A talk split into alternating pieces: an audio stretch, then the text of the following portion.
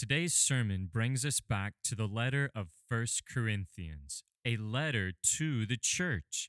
Since it has been a few weeks since we were last in this letter, I begin with some reminders, namely, how much God loves his church. This wonderful truth can't be highlighted enough. Knowing that God loves his church is essential for understanding the many instructions in this letter. The church of God belongs to God. This makes her distinct from any other assemblies found in the world. For this reason, the apostle comes down hard on the church in Corinth when their shameful actions confuse this distinction among themselves and in the eyes of unbelievers in the world. Simply put, the church was deceived, and through their deception, their witness for Jesus was lost. This text returns to a recurring theme of the church's great identity in Christ and ends with a powerful whisper of gospel transformation and hope. This message is preached from 1 Corinthians chapter 6 verses 1 through 11, and is called Do Not Be Deceived. Welcome to the Southside Sermons Podcast. I am Christopher Campbell, pastor of Southside Baptist Church, located in Decatur, Alabama. This message you're about to hear is from God's Word and is offered to you with this prayer that God would give you eyes to see, ears to hear, and a heart to obey His Word. May your faith be strengthened in Jesus, and may you grow in your knowledge of Him. When one of you has a grievance against another, does he dare go to law before the unrighteous instead of the saints? Or do you not know that the saints will judge the world? And if the world is to be judged by you, are you incompetent to try trivial cases? Do you not know that we are to judge angels? How much more then matters pertaining to this life? So, if you have such cases, why do you lay them before those who have no standing in the church? I say this to your shame. Can it be that there is no one among you wise enough to settle a dispute between brothers? But brother goes to law against brother, and that before unbelievers? To have lawsuits at all with one another is already a defeat for you. Why not rather suffer wrong? Why not rather be defrauded? But you yourselves wrong and defraud even your own brothers. Or do you not know that the unrighteous will not inherit the kingdom of God? Do not be deceived. Neither the sexually immoral, nor idolaters, nor adulterers, nor men who practice homosexuality, nor thieves, nor the greedy, nor drunkards nor revilers, nor swindlers will inherit the kingdom of God.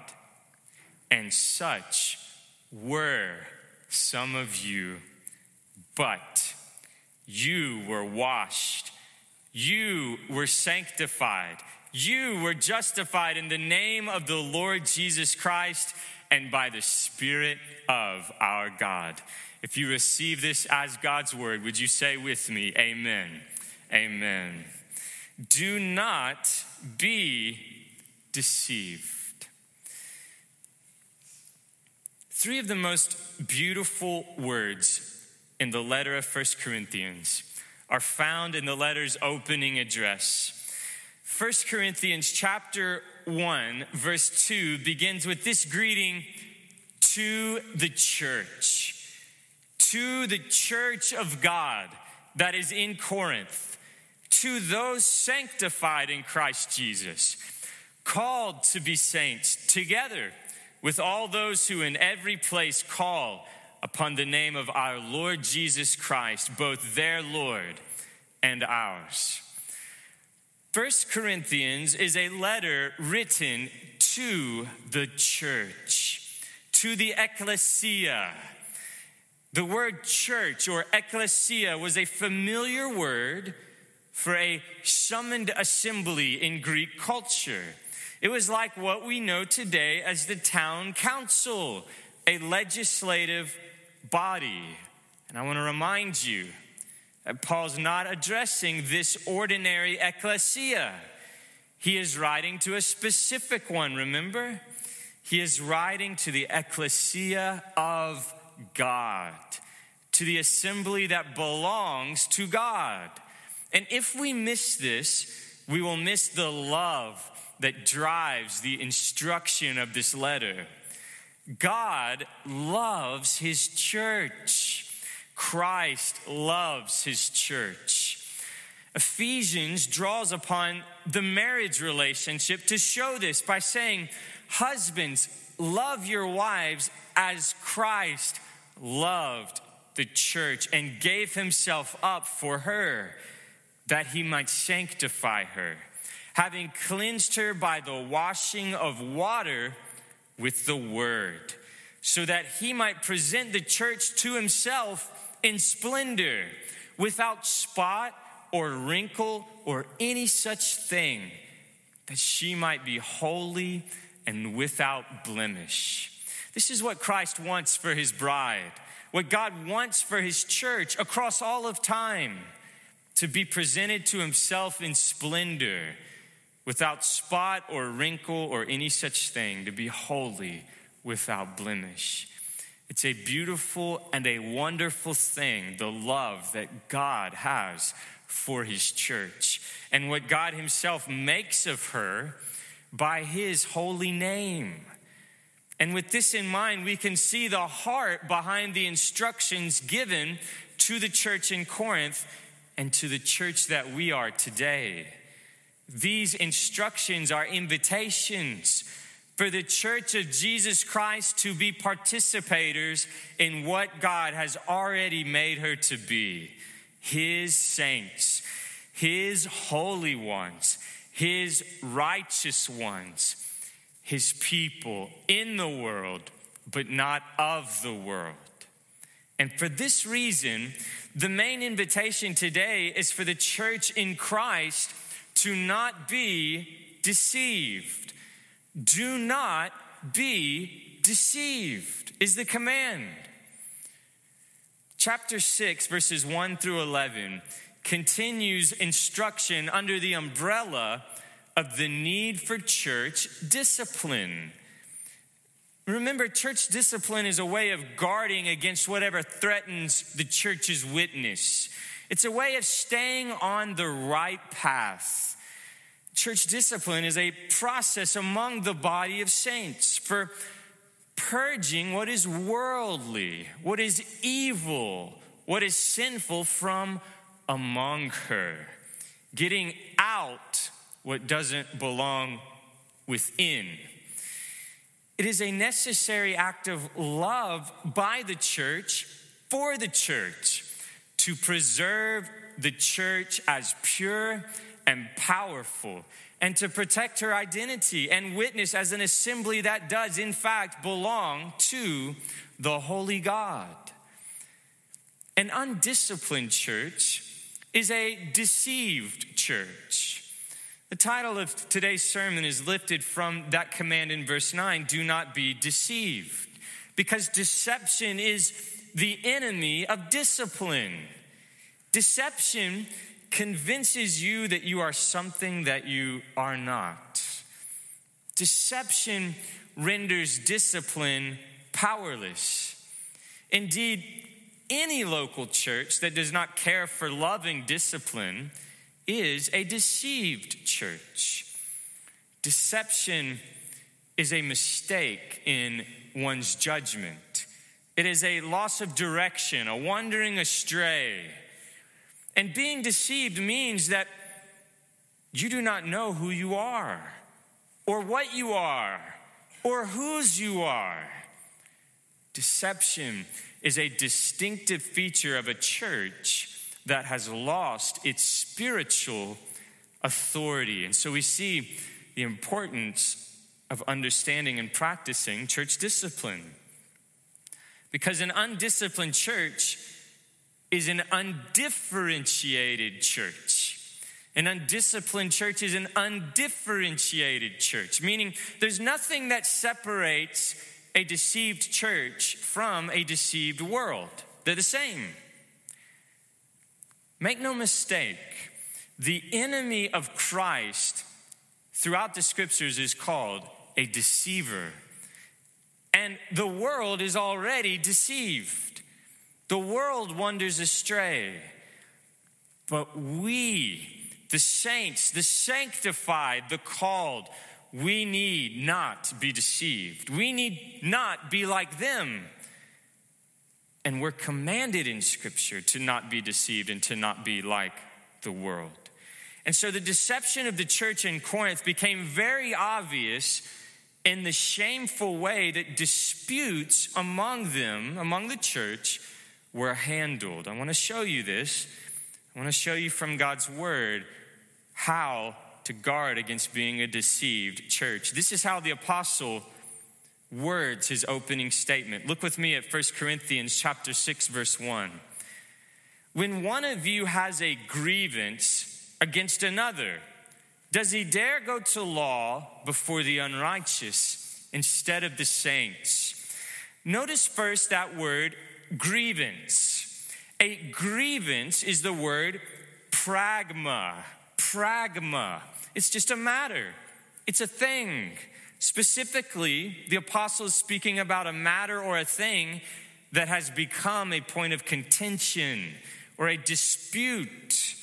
One brother or sister between another brother or sister. Someone's been offended. Someone has been deceived. Someone has been treated wrongly, unrighteously by another brother and sister, and now wants righteousness to prevail. So, how will righteousness prevail? How will justice be done? And here's the deception the church in Corinth was taking disputes among them before the public courts of the unrighteous, among them, in hopes that righteousness would somehow prevail. The saints were suing each other in the civil courts of Corinth. Think about how that endeavor might reflect upon their public witness for Jesus. As the testimony in that court was shared, as the evidence was brought forth, why would anyone watching want what those Christians have in Christ? Why would anyone need what they have in Christ? For it appears that there is nothing different among this church this assembly. And the apostle uses a very strong word to express his disbelief and approval. Notice the word dare in verse 1. When one of you has a grievance against another, does he dare go to law before the unrighteous instead of the saints? This word dare is a very strong word. In the Greek language, it's the first word of this sentence bringing emphasis to it. In other words, the apostle begins this way, basically saying, How dare you? How dare you go to court before the unrighteous instead of the saints? Now, we are helped by understanding the context of these civil courts.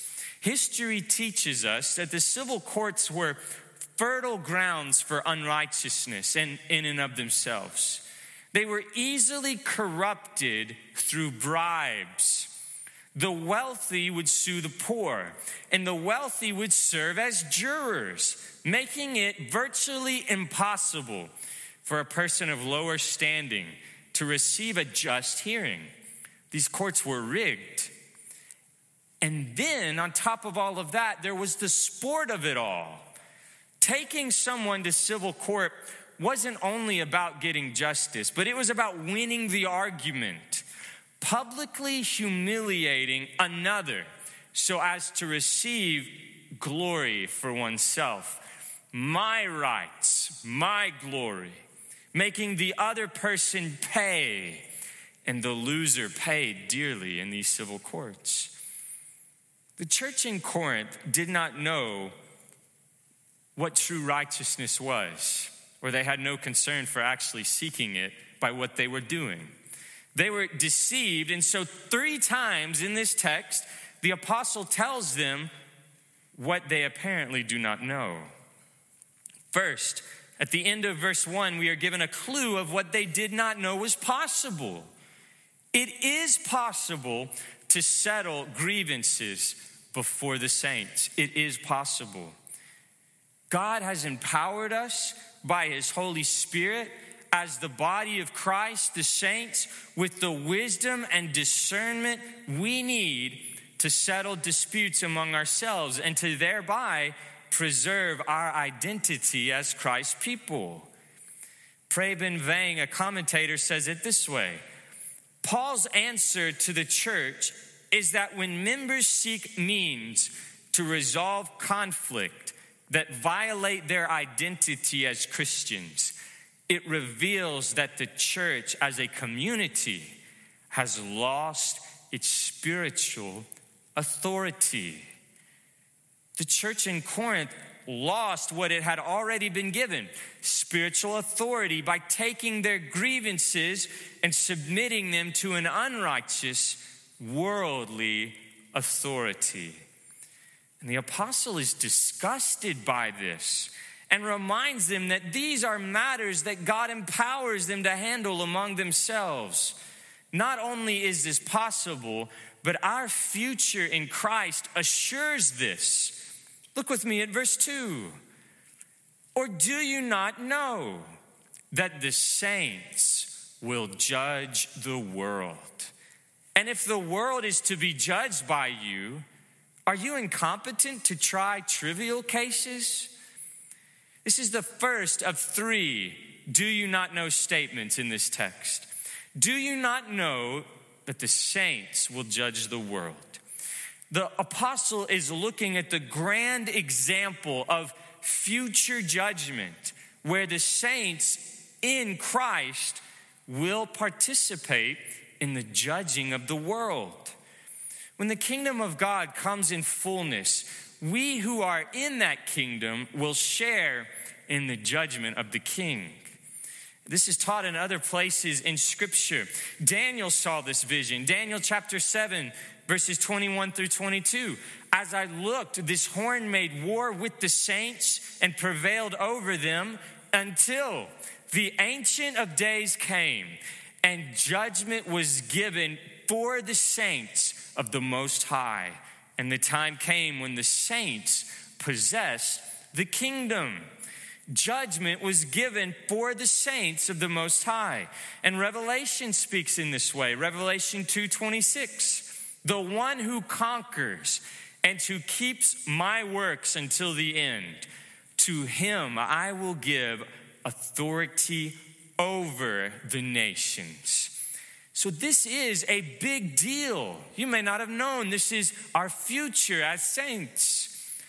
Why then can the saints, empowered by the same eternal spirit, not judge small deals?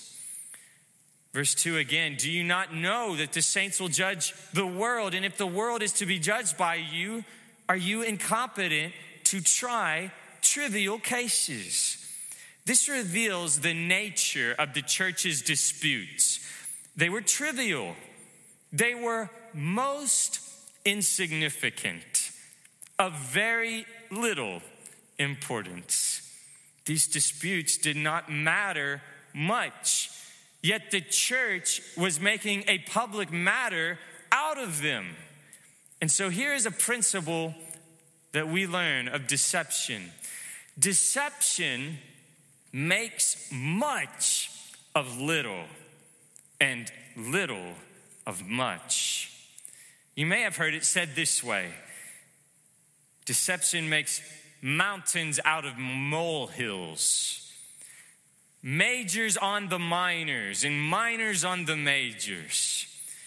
People who do these things are showing that they are deceived, they are off course. They've lost sight of who they are, whose they are, and what is, in fact, most important. By application, this is very easy to see in any local church just by listening to the conversations being had among our membership. Did you know that your phones are listening to you? How does that make you feel? Facebook, if you have it on your phone, is listening to you. Have you ever noticed that the advertisements that pop up on your newsfeed reflect the things that you had just talked about? They're listening. I'm asking, what advertisements pop up on your newsfeed? What kinds of conversations are we having? If Facebook listened to the conversations you have while you're in the church building, if the unbelieving world were listening in, what conversations might they hear? Would they hear people praying to God for lost souls? lost neighbors, lost family members, interceding for the eternal future of those who will die without the hope of Christ and spend eternity in the lake of fire? Would they hear appeals to God for those souls, their salvation? Would they hear people praying to God to intervene in difficult challenges that we face because we have a faith in God who loves us and is able to deliver us and heal us? Would they hear people asking how they can serve and build up Christ Church through ministry, offering their gifts in service to the Lord? Would they hear people finding ways to meet the needs of brothers and sisters who are in need? Would they hear people brainstorming creative ways to be on mission as a church, to win the lost, to die to self and pass on the faith to future generations? Would they hear people praying for their pastor and teachers who feed them God's word and minister, rightly dividing the word of truth? Would they hear conversations about how to most glorify God and exalt Jesus in the power of the Holy Spirit through our worship gatherings? These, brothers and sisters, are major things. These matter in light of eternity. These are who and what we are about as Christ, church. What would the unbelieving world? Hear about our conversations. How easy it is as a church to get our feelings heard about things that really don't matter in light of eternity, to argue instead of pray, to act on what we feel rather than on faith, to follow our own way instead of God's word.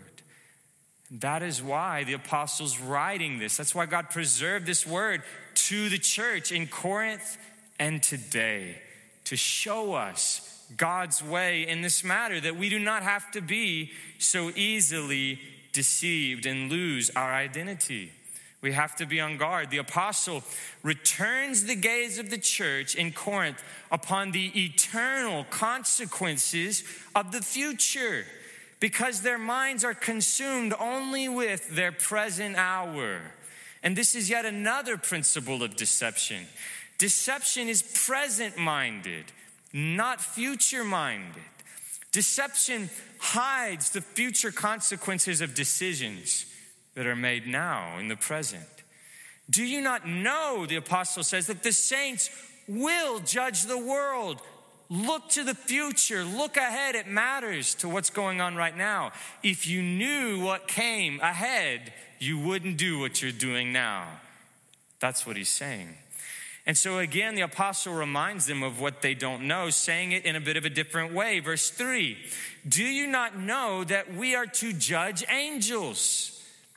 How much more then matters pertaining to this life?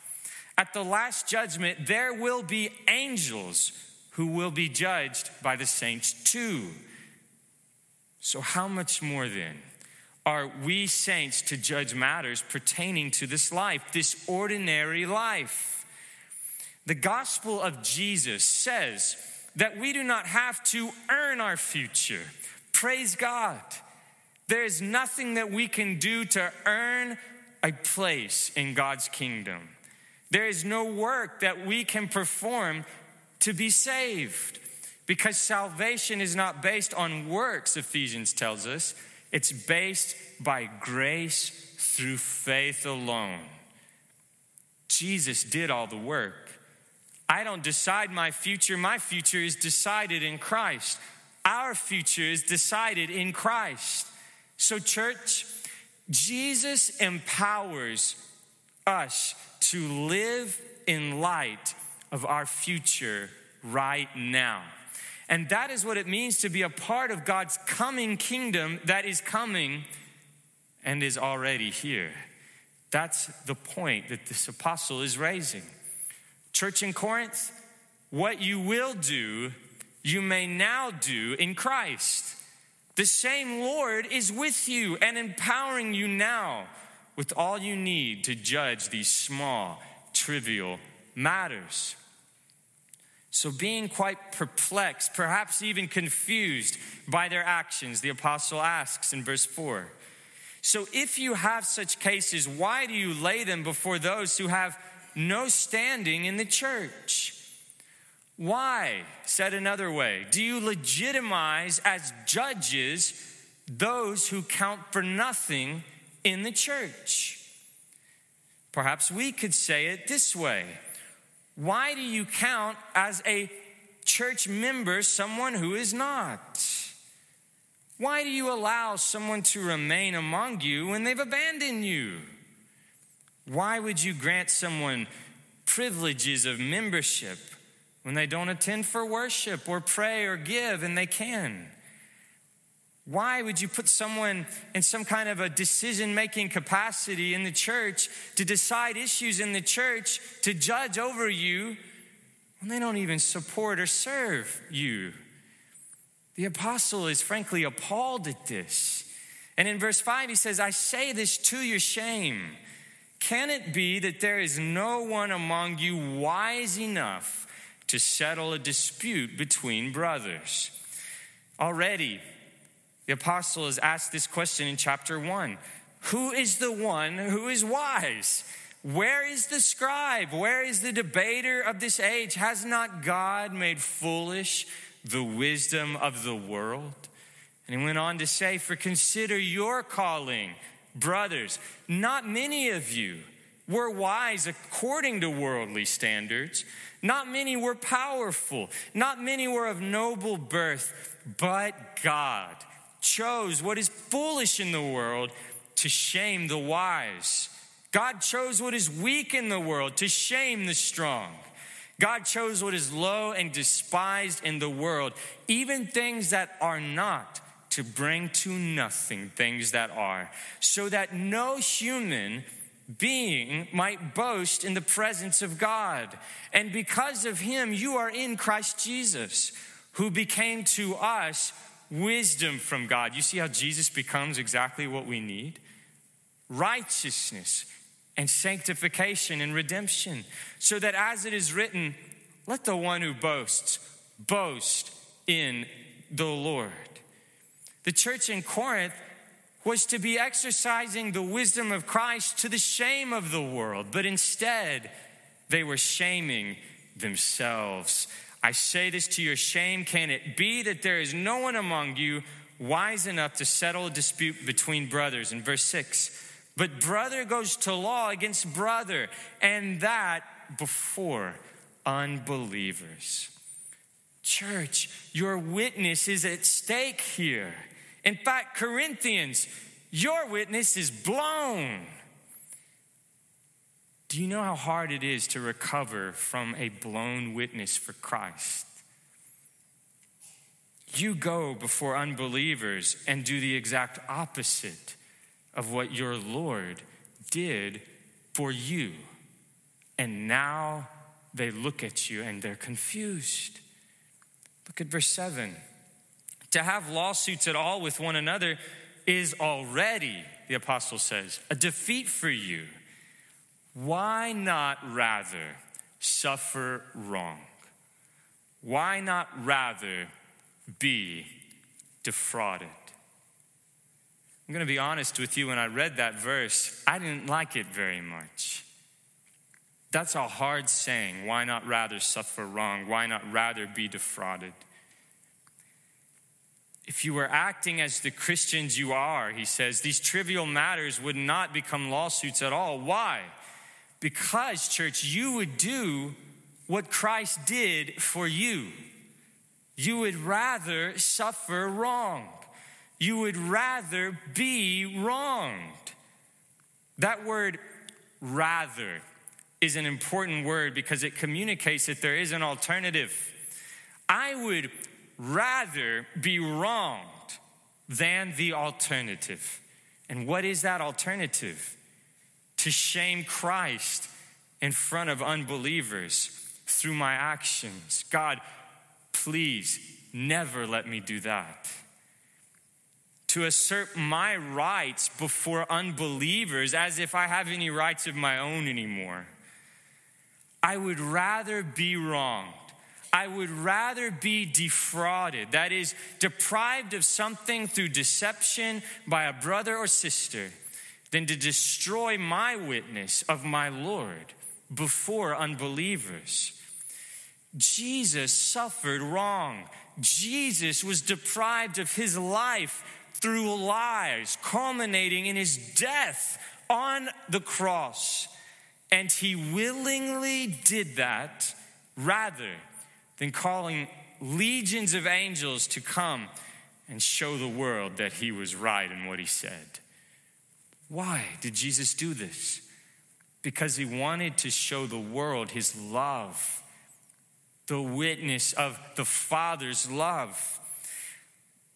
First Corinthians will later say that love is patient and kind. Love does not envy or boast. It is not arrogant or rude. It does not insist on its own way. It is not irritable or resentful. It does not rejoice at wrongdoing, but rejoices with truth. Love, watch this, bears all things, believes all things, hopes all things, and endures all things. That's the kind of love that is of God, the love of the Holy Spirit the love that Christ demonstrated for us.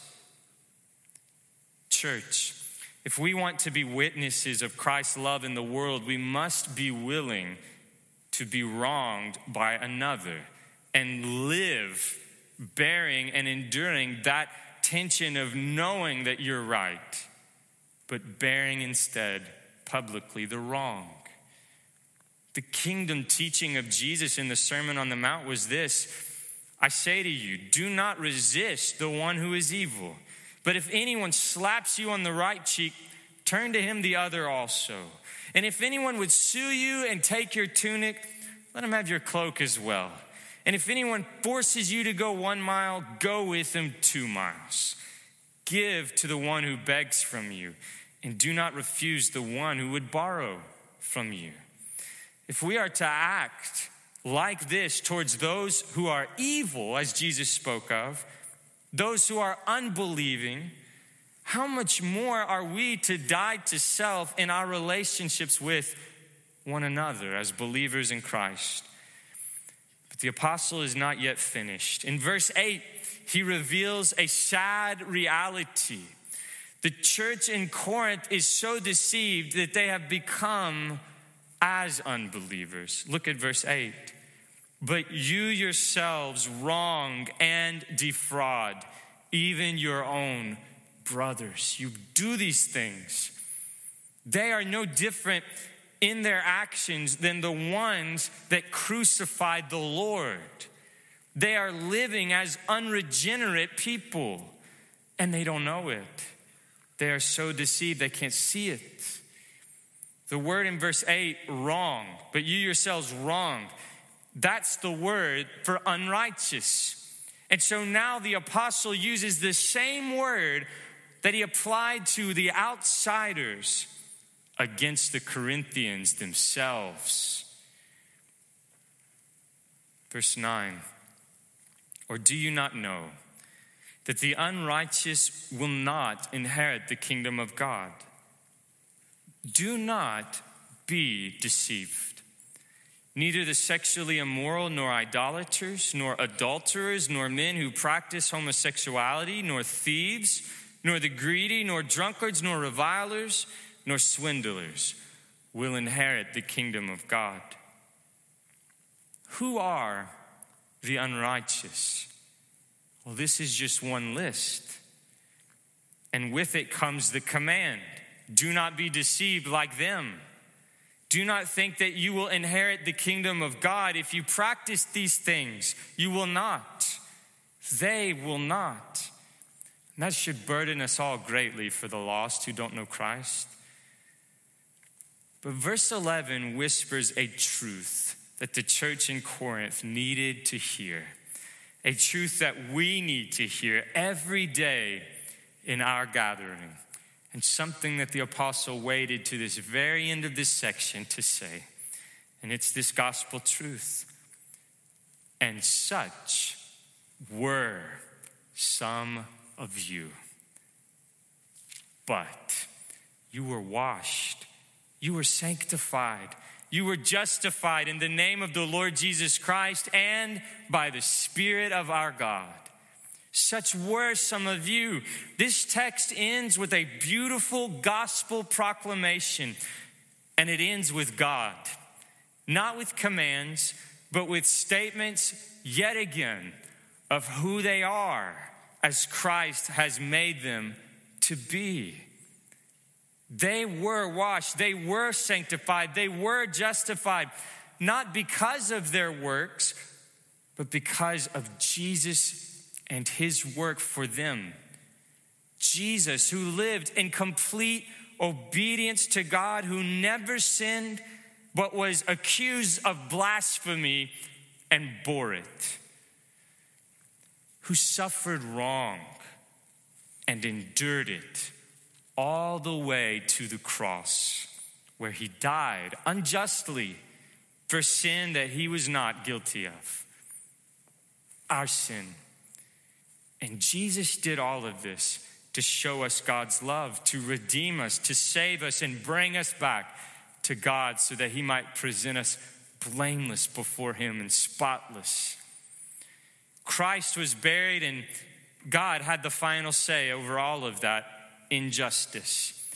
God raised Him from the dead. Living as witnesses for Jesus means waiting on God to make the truth known in the right time. And God is waiting. Why? Because God is still saving. Will you receive his grace of salvation today by faith if you have not? Church, will you live by faith that he has graciously given you today? And be encouraged and strengthened in that because of the indwelling Christ within us and the Spirit of our God. Notice all of these sins, how horrendous they are. And yet, even then, the text says you were washed of those. This is gospel hope. God still forgives sins. It's not too late. Do not be deceived.